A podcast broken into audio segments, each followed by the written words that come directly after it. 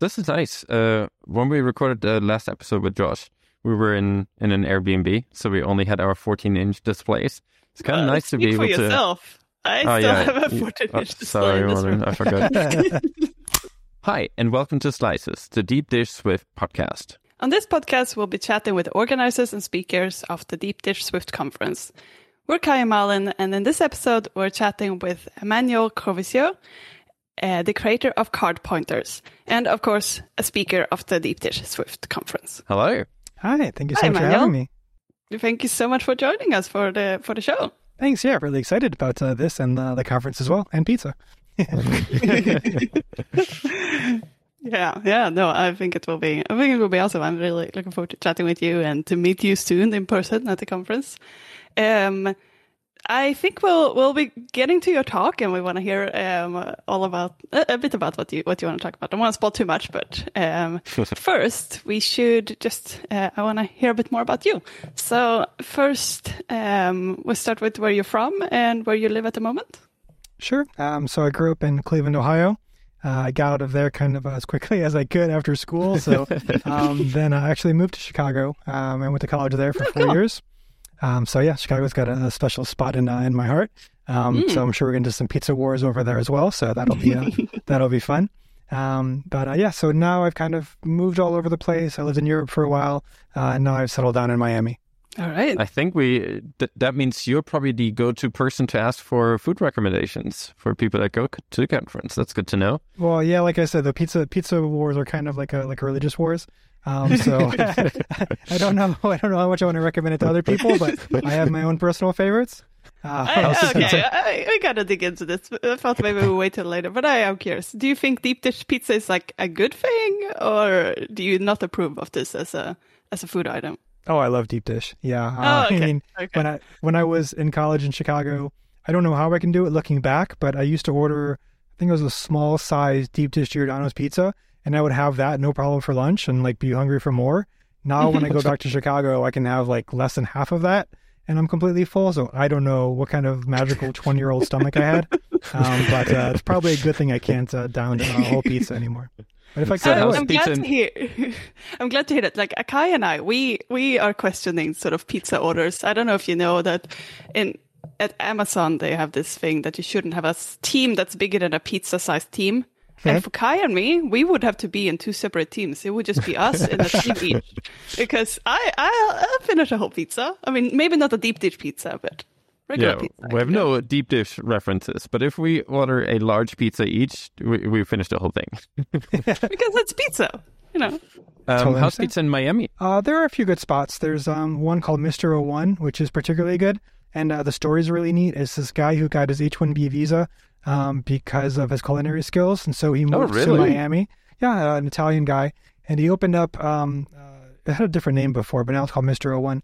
Um, he had opened it up in the basement of this office building so nobody could ever find it. And it would seat like eight people or 10 people. And it was the best pizza that I've think probably ever had. oh, Um, really? and then eventually- quite some praise. Yeah, and then uh, he's franchised, well, not a franchise, but he's opened up more restaurants himself. so Oh, now wow. there are four or five of them around the city that are easier to find than the basement of a building. Um, but uh, yeah, that place is really good. So that's what I'd recommend for Miami pizza. All right. So we already went off the rails for the first question. So much for trying to uh, stay on track this time. Um, so let's go back to what do you do? Yeah, so um, nowadays, uh, since last year, I went full time on CardPointers. Um, so I've been building Awesome. out uh, this app. Um, it's more than an app actually. Now it's kind of got a it's got an iPhone, iPad, Mac, Android, uh, Mm. and uh, web extension as well, and the website. So it's kind of whatever how many that is, six or so different uh, Mhm. kind of uh, Mhm. projects at once. Um, so yeah, been uh, been growing that uh, for the uh, for the last few years. I started it about four years ago, um, and yeah, went full indie uh, just last year. That's, That's awesome. Um, how do you, and, and you work across all of those platforms? Yeah, I am uh, yeah solo developer, so Yeah. uh, bootstrapped indie. Um, never took funding or anything. Uh, I've been awesome. growing that uh, on my own, um, and yeah, been uh, learned how to do render development uh, at the what was it uh, the end of um 2020, 2020, 21. Um, Mhm. and then uh, launched the Android app after about a month or so of working on that. Um, and all use the same uh, API, uh, uses uh, Revenue Cat for in-app Mhm. purchase syncing across all platforms. So if you buy it on iOS, you would have access on Android to all the features, have access on the extension, etc. So um, yeah, Oh, that's cool. Awesome. What made you want to start with that? Because it's, you know, there are a lot of um, the standard indie projects you think of, right? It used to be Twitter apps, now now probably Mastodon apps. There's like the the weather app, the Notes app. Your yours is very very different. What what what made you want to build CardPointers? Yeah, so I, this is actually it's it's an it's evolved from a few different things that I've tried over the years. So I launched um, a similar kind of app. It's a space that I've liked for probably about ten years or so now. Um, and uh, so I launched a different iOS app probably about seven years ago, eight years ago that had some of the same concepts, but it didn't really gain any traction and ended up shutting that down. I then relaunched the same kind of idea as a as a Facebook bot um, when I thought Oh, those messenger bots were going to be really popular, but um, those didn't really go anywhere either. um, and so the back end of CardPointers is actually still kind of an evolution of, of those two versions. Uh, and then the iOS app and everything is all new, but the API structure, um, a lot of that code is actually code from from nearly ten years ago when I started working on this idea. Um, and it really came out of a need uh, that uh, that I had um, for Mhm. myself and for family and friends. Um, the idea being uh, credit card rewards tend to be pretty complicated by Mhm. um, Mhm. intentionally by the banks. Uh, the banks don't want people, they, they want to lure people in with really Mhm. rewarding credit cards and offers, but they don't want people to actually maximize those benefits because that costs them more money. Um, but, you know, being an engineer, like I've always loved optimizing things and I want to Mhm. make sure I was doing all those kinds of things uh, correctly and um, earning a lot more points so I could travel for free. Um, and uh, so do my parents, and uh, so do uh, Yeah. their friends as well. Yeah. Um, and so it was kind of I built that to, to solve that need for myself and for my family, help them keep track of how to use the cards that they have, and then also sign them up for new cards to get them more points, and that way we can spend more time vacationing together. Uh, and that was uh, really the, the impetus of the uh, of the project. That's cool. You mentioned that uh, banks are not super enthusiastic about people knowing uh, all the different rewards. Um, so I assume there's no API that you can use to get like the cards and the rewards available. How do you how do you get all the data? Yeah, no, there's no uh, there's no API. There's actually a third party service from Poland or something who had Mhm. stolen my database a few years ago. Oh, apparently. really? Oh, no. and was reselling it. I found out about that a few months ago. I was like, well, Oh, that's wow. disgusting. Um, but yeah, no, there's no API. So this is a ton of labor. Um, Yeah. Again, the kind of going almost 10 years of, of building a credit card database, of changing offers and all the details about people's credit cards. Um, And so, yeah, it's it's all just homegrown, and it's also makes for a really uh, good moat as well for the business. Um, so it's Mhm. hard for new companies to come in and build what I built because Mhm. there is no source of this data. You literally have to compile it yourself, and it's uh it's a lot of work uh, to keep up to date. Yeah. What what made this iteration take off? Considering that you've worked on on in this space for a long time, right? And now with the iOS app, and I mean, it's it's on the App Store, featured in in so many different places, right? Uh, do you know what changed? Why why why this iteration worked out so so well? Yeah, I think it's a it's a few things. Um, as is often the case in life, it's a matter of uh, of timing and luck, and you know, kind of putting things in your favor to to have that lucky moment. Um, Mhm. And then more more specifically, like for the app itself, was starting simple. Um, and it's something I've I've heard now on on other part on. People mention this, but start with a simple concept and a simple idea that you're just trying to solve, um, and try to find like a market, try to find like that niche, and then you can layer things on top of that. So in this case, with CardPointers, um, I launched originally as a web app to experiment there and, and see if I could find um, an audience and people who would, would want to use this kind of service. Um, and so what I did is I built it's definitely like an MVP. It was basically you put in the credit cards that you have um, just by name, and then it would tell Mhm. you uh, based on I think it was 12 categories at the time. Here's what card you should use for each of these categories, and here's how many points you could earn for purchases there to maximize uh, the points earned. Um, and so it was literally just that, and it didn't do anything else, and it was just a totally free web app. Uh, and I posted to Reddit, and that found uh, a decent audience pretty quickly. Um, the first day I posted uh, about it uh, on Reddit, um, I think I had like a few hundred signups or something. So I was Oh, like, okay, that's a good start. Yeah. Uh, and then being because I've been an iOS developer for for so long since the the first uh, um, since the first SDK came out, um, I made myself I made myself a promise that I wouldn't build the iOS app until I had like I think it was a thousand or five thousand users or something like that. So I set a goal specifically for myself Yep. so that I Mm. wouldn't waste time just building stuff, hmm as we often like to do, right? I mean, we have an idea, we can build it, so we build it, but it's not Mhm. always the best uh, best idea to do that.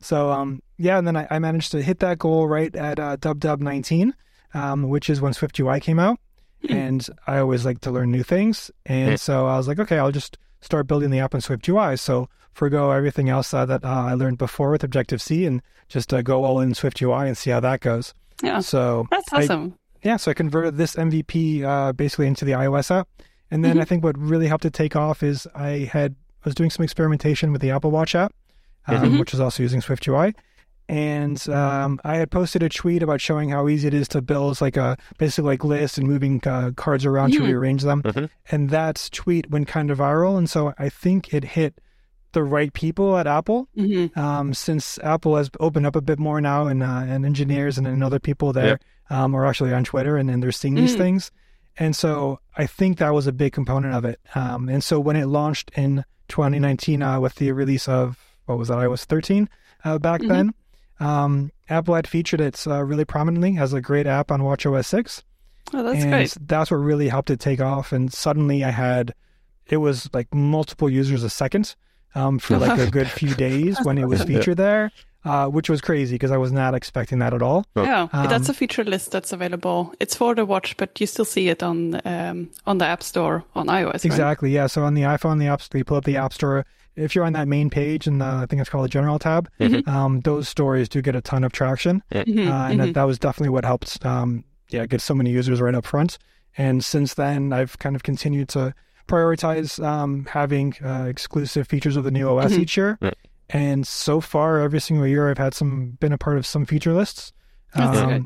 and so that's helped a lot but you know that's only once a year so you have to do a lot more uh, beyond that to keep uh, the momentum going Mhm. but um, yeah those those were the big contributing factors i think for for this finding success That's awesome. Yeah, I'm always congrats. surprised at the the watch ones uh, because some of our apps, like one app that we, we built, Orbit, is a time tracking invoicing app, and we were featured on the WatchOS App Store, not on, Mhm. on great apps for Mhm. WatchOS, but on the WatchOS App Store, which we thought would have very little traffic, but we had a like many, many, many Mhm. people reaching out that they found our app through the WatchOS App Store. Mhm. And I think, like intuitively, when when when we saw that we were featured on the App Store, I would I thought, all right, who's going to download an invo- time tracking and invoicing app on the watch? Right? That we thought it's cool and it's like street credit, but there's no way pe- we we find new users through the Watch App Store. But it's been super. uh, Yeah, it seems It's- like it's sort of a, a, a place for people to discover it, and then they end up Mm. downloading it and using it on other other places as well.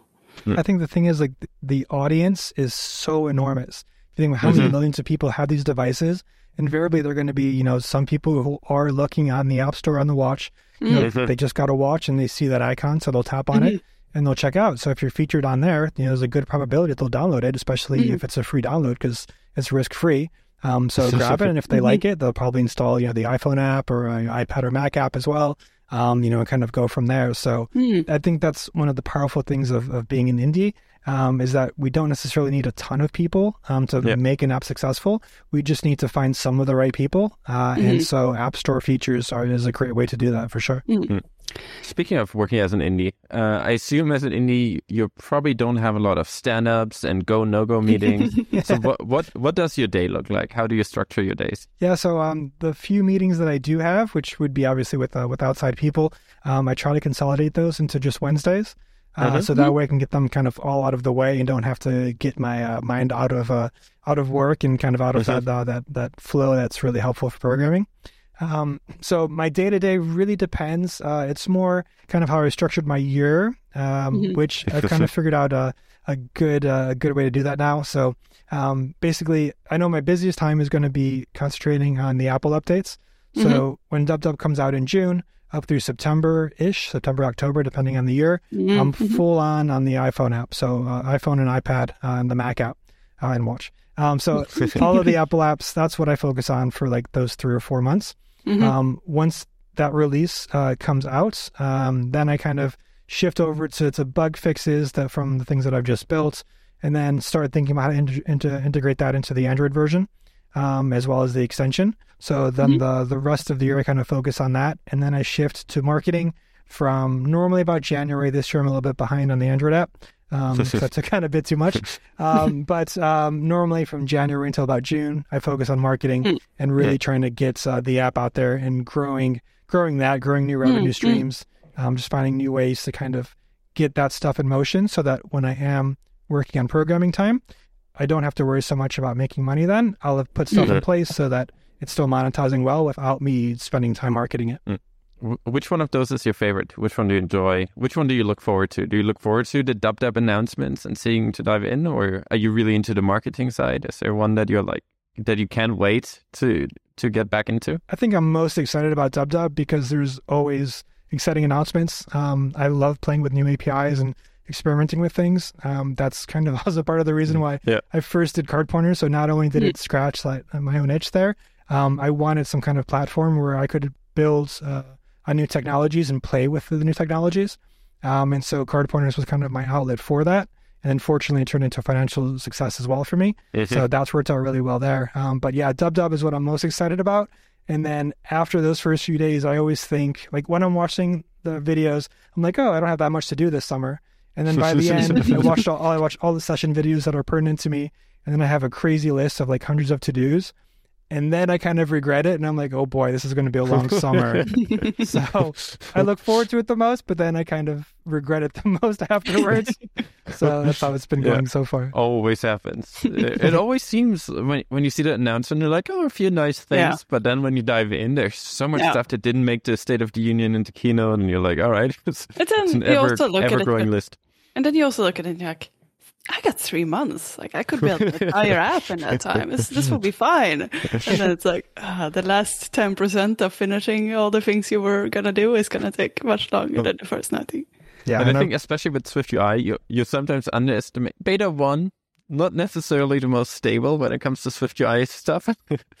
There's always a little bit of like, I think this is how it's supposed to to work. Let's wait another beta cycle and in beta 2 mm-hmm. beta 3 beta 4 you're like all right now now i think i'm i know where i'm going and then everything is changing again with beta 6 yeah and the first year was really rough in 2019 with uh, oh yeah i don't know if you if you both used swiftui in the very beginning yeah. but yeah, um, yeah that, that, was brutal i mean on everything even on iphone like so many things would change and it would mm-hmm. just break everything and we also had no idea what we were doing because there wasn't that much documentation so thank goodness for yeah. open source projects to, to learn uh, there but um, yeah, it was really tough that first year. Yeah. What yeah, was it? Yeah. No summary available? Was that what it was called for all the Swift yeah, UI? yeah. yeah. so, uh, but in that first year, um, when when Swift UI came out, you you were able to build basically the whole iOS app then and release it in September for uh, for day one, right? Yeah, it was an iPhone, iPad, and uh, an Apple Watch, importantly. Um, and so, yeah, I was there on on day one for uh, for that release. That's cool. So, about your talk, because this is what we're really before before we go into the talk. I I, I do have to ask. I don't. I, I've been curious. I know that your background is as a race driver. Is that? Uh, uh yeah. we haven't even touched on that, and I feel like we're, we're gonna go down the rabbit hole now. But I do have to ask how, like, race driver to making apps, and especially this type of app, like, how did that all happen? yeah, they're they're pretty much unrelated. Um, but growing up, I kind of had two passions in life, uh, and that was cars uh, and and programming, computers in general. Um, mm-hmm. So uh, when I went to study in Chicago, that was a computer science degree. So mm-hmm. I finished that up, um, and then as soon as I was done, I basically worked the, the whole summer to get enough money together to be able to move to Europe to go racing over there. Um, and wow. so I put that stuff in place, and then I raced for almost six years uh, over in Europe. Um, so didn't do any programming then. Uh, I did some strange work on the side to make money. So I was uh, I was fixing up um, Citroen 2CVs. Uh, those uh, no, those cars. Yeah. Um, I know it's a very strange, very uh, specific path. Um, what, what yeah, was what was your relationship? Was it just your French last name that drew you into fixing Citroens? yeah, well, so it was actually my dad's very first car. Was a Citroen okay. Deux Chevaux, um, and he had uh, actually told me a funny story. Um, he had fixed pretty much everything on that car Um, at one point, he was driving down the road, and both of the seats broke at the exact same time with him and my mom in the car, and they both fell flat on their asses or on the floor of the car. Um, but yeah, so um, yeah, so that uh, there was some family history there. Um, Mhm. And my father had actually mentioned at one point he saw at a at a market back in Cleveland, um, a guy had bought a restored uh, Durchfu uh, Fourgonnette, the truck version, and was basically painted some advertising on the side there. Mhm. And um, he had asked the guy how much he had paid for it, and it was like six thousand dollars or eight thousand dollars or something. And he knew that the cars were worth nothing in France; they were selling Yeah. for like a few hundred euros. Mhm. Um, and so he had mentioned that kind of in passing to me, and I was like, well, I need some way to be able to. I think it was like fifty thousand dollars. I had to basically um, create in, in a matter of a few months. And I'm like, how am I going to do that? And I was like, okay, well, the dish was he was talking about you know like a, a healthy seven thousand dollar ish like Yeah. margin. Mm. Um, so minus the cost of shipping and stuff, if I can do like at least like five or six thousand on each car, that will be how much I need. So I ended up doing six cars all at once, and then ship them in uh, two different containers from France. And I had no idea what I was doing. Yeah. I had I had no idea if the cars would actually make it to the states. And then if I could register them, I mean, it Mhm. should theoretically work, but I didn't know for sure because I'd never done this and nobody I knew had. Oh. So I just kind of went all in. I was like, I have to make it happen. and uh, fortunately, it worked out well. And um, yeah, sold those and then went on and I, uh, I fixed up and imported about a hundred more of them after that. Oh, So Really? Really? Yeah. That's a lot. Yeah. it, it paid for basically most of my racing. I, I raised money doing that. And then I was also Mhm. selling sponsorship on the car through eBay. Um, which is random, but no one else Yeah. was really doing it, so it got some attention. So I got a few sponsors that way, and sick. that kind of funded my whole racing career for uh, yeah for a good few years. So, Huh. uh, wow, uh, I have so many. Uh, try to keep this short. So I don't want to D- keep. d- yeah, we know we need a spin-off podcast. Yeah, we do. just for that part of your of your journey. Yeah. I do But so- think we have to move on, but there will be a lot.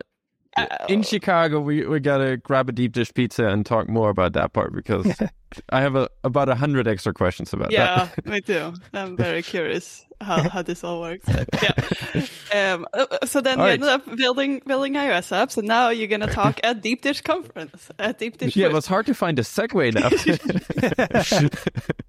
Uh, the pizza wasn't very good in France, so there we go. Going back to deep dish. Uh, there we go.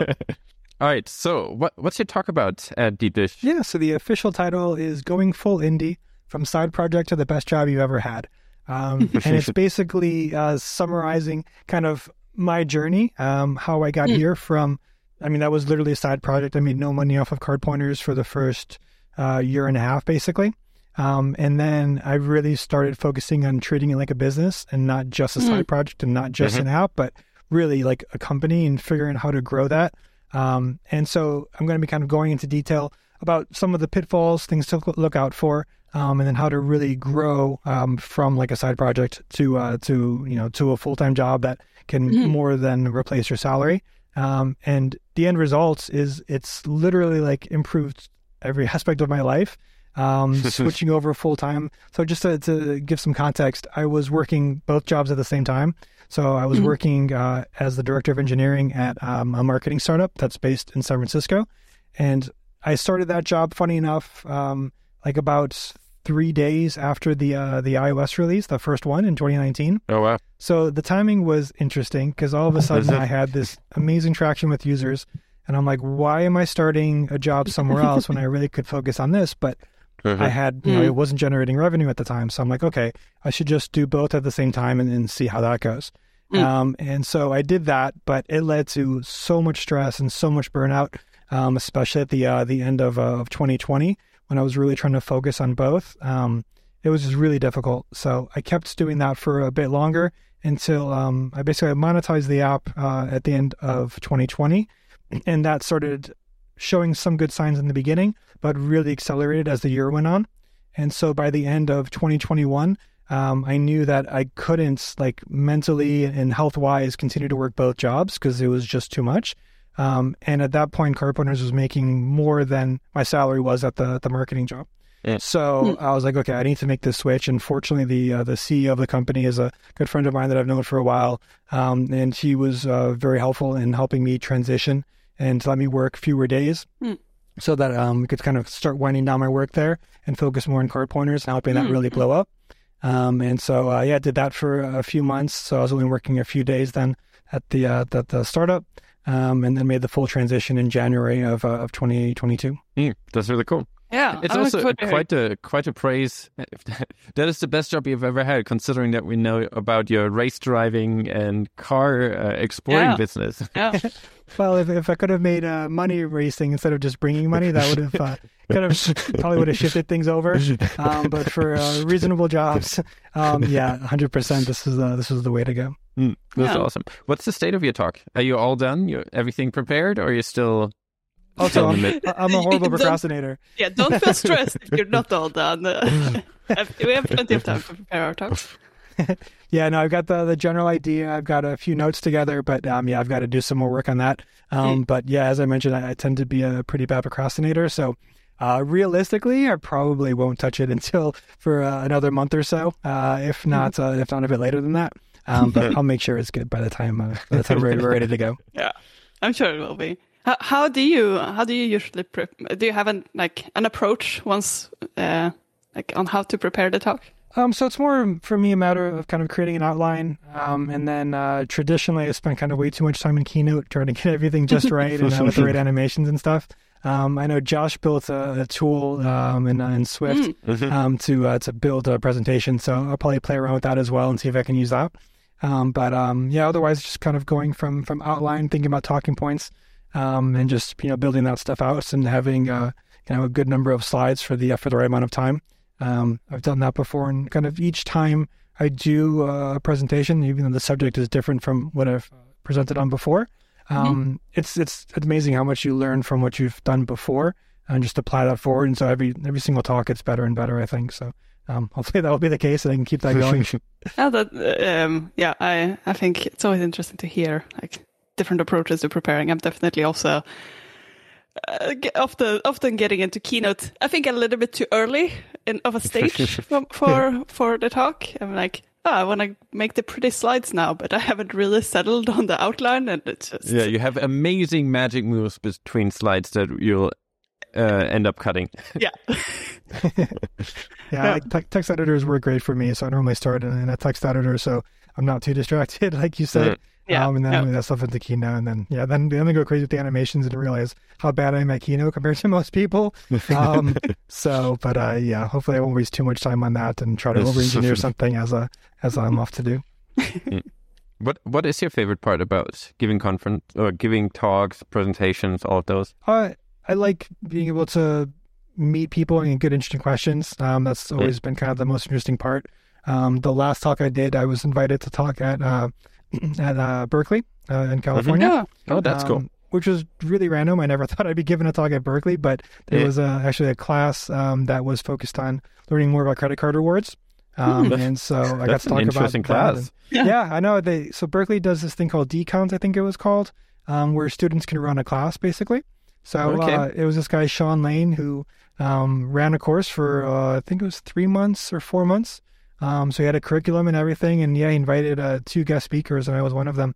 Um, and That so that was really cool to actually talk to like college kids and who were Yeah. into the same you know hobby, uh, you know, if you want to call it that, Yeah. of, of credit card rewards and, and learning to travel for free and stuff. And Yeah. um, they're they're really plugged in. Like that was really cool to to see Yeah. just how much they were into it because it's not Yeah. often that you get to, to meet people who are into this hobby. So um, yeah, that was nice. It's probably hard to find a group of so many dedicated cards, card point optimiza- optimizers. Yeah, definitely. Um, so what are you what are you looking forward to the most when it comes to this talk um, at uh, Deep Dish? I mean, I'm I'm super excited to learn what people can do with uh, kind of the things that, that I've learned um, over the last few years of of you know growing CardPointers from you know a side project to uh, to uh, you know to a real business.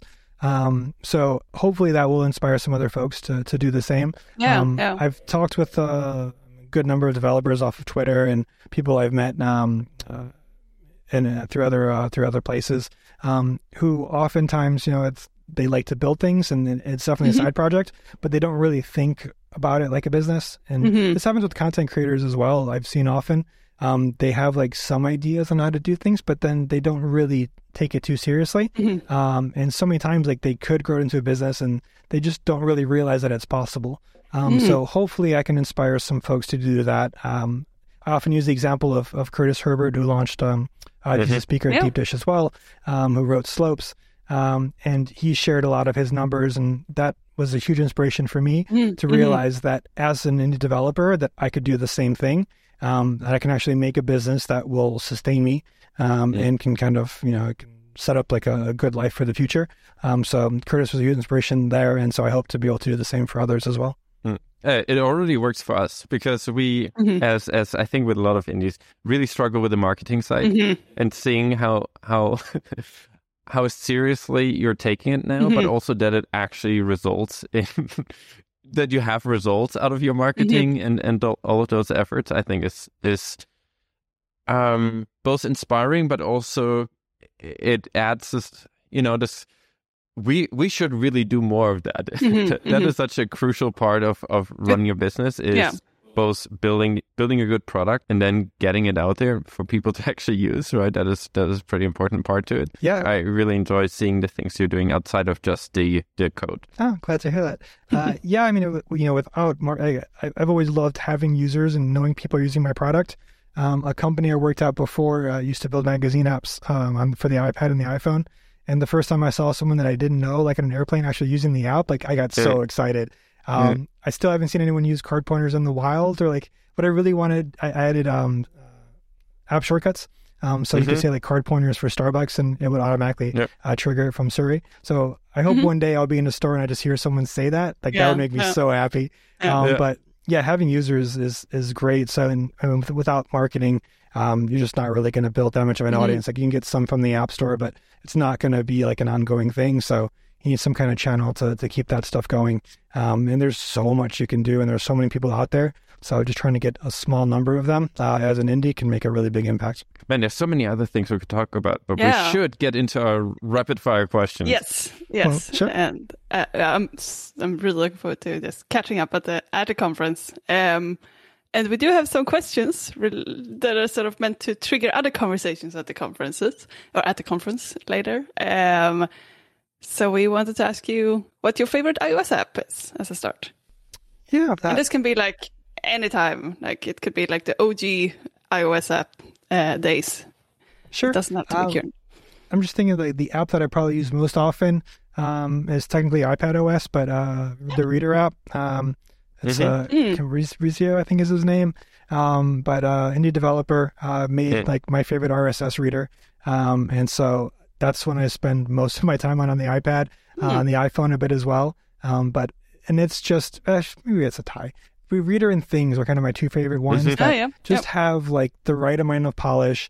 They just completely get out of your way. They don't have like uh, crazy like revolutionary changes every year. Mhm. It's just small evolutions, and it's not even on a, on a yearly basis necessarily. They just kind of nailed it, and they stick with it. Mhm. and I think that's really rare. Most developers and, and companies in particular uh, just try to keep building stuff on top of it, and it can get really Mhm. confusing. Um, whereas you know these two companies uh, have really just kind of nailed the product, and Yeah. um, yeah, they Mhm. stick with it. So I like those a lot. Yeah, great two picks. How about Mac app? What's your favorite Mac app? Uh, these days, what I probably use most often is Raycast. Um, I Oh, yeah. was uh, a Quicksilver user back in the day. Um, I replaced that with uh, another app I can't remember the name of anymore. LaunchBar? Yeah, Launchbar. Thank you. Yeah, yeah. the Launchbar was like the the perfect replacement for me for Quicksilver. Um, and then Raycast has, has kind of nailed it. Um, it's even faster. Launchbar was getting slow for me and uh, just kind of painful. Um, so Raycast, the only thing it's really missing, um, I don't know if there's a way to do it, but um, selects uh, you could send a file um, to Launchbar by like Mhm. double tapping. I think the default is Control. Um, so I don't think there's a way to do that on Raycast, which would be nice. And I don't use it quite as much for like the the super powerful like moving files around like Mhm. and some other things that um, I love watching videos about for how people Mhm. can get really good Yeah. at it. But uh, the extensions are really nice um, and it's just really quick. So um, the clipboard history is really good. They just kind of nailed things just the way that I would want them to be done. Um, so it's uh, yeah, it's a great tool to have. And their their iteration speed is incredible. Uh, Every every couple of weeks they launch new major, really cool, useful, well thought out features. I, I'm very impressed. Yeah, and they, they add stuff that you don't have to use, but they do a good job of surfacing it with really good release notes. Yeah. Um, they're pretty active on Twitter as well. Um, so yeah, like yeah, they had flight tracking recently. Um, Yeah. was oh, the integration with uh, they have deep links now, so you can use that. So you can Yeah. tie into uh, into the Yeah. shortcuts app. Um, yeah, a lot of really powerful stuff that You don't have to use it if you don't want to, but Yeah. if you really want Mm. to geek out, then you've Yeah. got that stuff available, which is a yeah, nice Yeah. combination. Nice pick. What's your favorite iPhone model? I'd probably say the first one. So, because I waited in line Yeah. for All right. all the, uh, it's kind I kind of miss it actually with waiting in line for iPhones, but I did it for every model, uh, pretty much. Um, but yeah, the first one was really special. I remember when an Apple employee came out to the line and he had the phone and he showed it briefly to everyone. Yeah, yeah. And like we're just on the cusp of getting it. Like it's Yeah. ten more minutes of waiting, and we can have one ourselves. But that was so exciting, and like hearing like the lock for the first time Yeah. and seeing the swipe animation, like Oh. Yeah. that's always going to be a special one for me. Yeah, pinch to zoom is gonna be that. That to me uh, was I probably sold a hundred iPhones when it, when I had it and I showed people and they let them pinch to zoom on a photo. I think that that that gesture alone probably sold sold people. The other thing that kind of blew me away was uh, tapping on a phone number to call the person. Yeah, Like Yeah. just searching for something and tapping. Like I don't Yeah. have to dial it, like type in the numbers anymore. yeah, Oh, I remember that felt so good. yeah. Uh, which store did you line up at? Uh, at the time, I was living in Phoenix, um, so I Oh. was at uh, I can't remember it was some mall. Thankfully, because it would have been really hot outside. Yeah. There was one line I did in Phoenix, which I can't remember for whatever reason. I think it was a shorter line or closer to where I was, but I waited outside in the in the Phoenix sun. Um, there was no shade. Oh, and then worst of all, I didn't actually get a phone that day. Oh no. Um, oh really? It was like three people in front of me. That was the limit. Uh. They counted how many phones they had, Oh no. and they're like, "Oh, nope, sorry." And this is after waiting like three hours. yeah. I was Oh, like, man. oh gosh. And then I found another store that had one, I think later that night or something. Um, it was like 50 miles away, but yeah, I managed to still get one. But yeah, that was, that was painful. All right. Um, speaking of favorites, what's your favorite food? Uh, favorite food, um, is hachis parmentier, which is a very French dish. Um, there is like a British equivalent. Um, it's basically mashed potatoes, uh, with, uh, on top of, um, roast beef. Um, that's all Mhm. diced up. Um, and then there's some cheese on top of it. There can also be like uh, some vegetables inside of it. Um, but that's kind of the the thing that my mom made growing up that um, Hmm. I really loved. It's really a great winter dish because it kind of heats up the whole house, um, and it's just kind of nice and savory. Um, but yeah, uh, I love that. So definitely go with that one. Uh, and now our true two truths and a lie segment. So that is your your for people that don't know, you give us uh three statements. Two of them are true, one is a lie, and we're not going to reveal which one is true and which one is lie until the conference. So it's a good good conversation starter to to find Emmanuel and, and tell him which one you think is the lie. Hmm. What are your true truth and your lie? Not in that order. I think that would give it away. well, or no, I should go in that order so people will assume Uh, that that's yeah, gonna be who a lie. knows? All right, so um, all right, so three things. Um, one, uh, I drive an electric car every day. Two, I've never had a speeding ticket. Three, Ooh. I used to hate Mac. Uh, I used to hate Apple uh, entirely until um, uh, the iPhone, uh, until the iPod came out. Okay, I have Mm. absolutely no idea. I really No. hope that you've never had a speeding ticket. Yeah, I'm Uh, very curious. Oh, uh, these all these right. are really good ones. All right. Uh, I think it's uh, time to wrap it up. And it's been awesome to talk to you, Manuel. Thank you so much. Um, where can people find you online before before we meet at the conference? Sure. So I'm um, still a little bit on Twitter despite what's going on there. um, uh, so I'm emcro on there. Um, also on uh, on Instagram and pretty much every social network. Uh, also on Mastodon. Um, and then I'm on CardPointers. Uh, it's at CardPointers uh, on pretty much every platform as well. Um, so pretty easy to get a hold of there. Um, and you can also download CardPointers uh, from uh, from the App Store, or Google Play Store, uh, and the Chrome Web Store. awesome.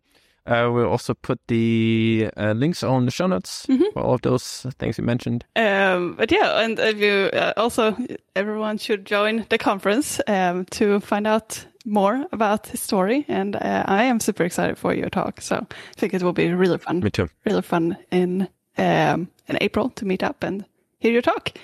With that, um, thanks for listening to the episode of Slice, everyone. Um, the Deep Dish Swift conference is happening in Chicago from April 30th to May 2nd um, of the year 2023.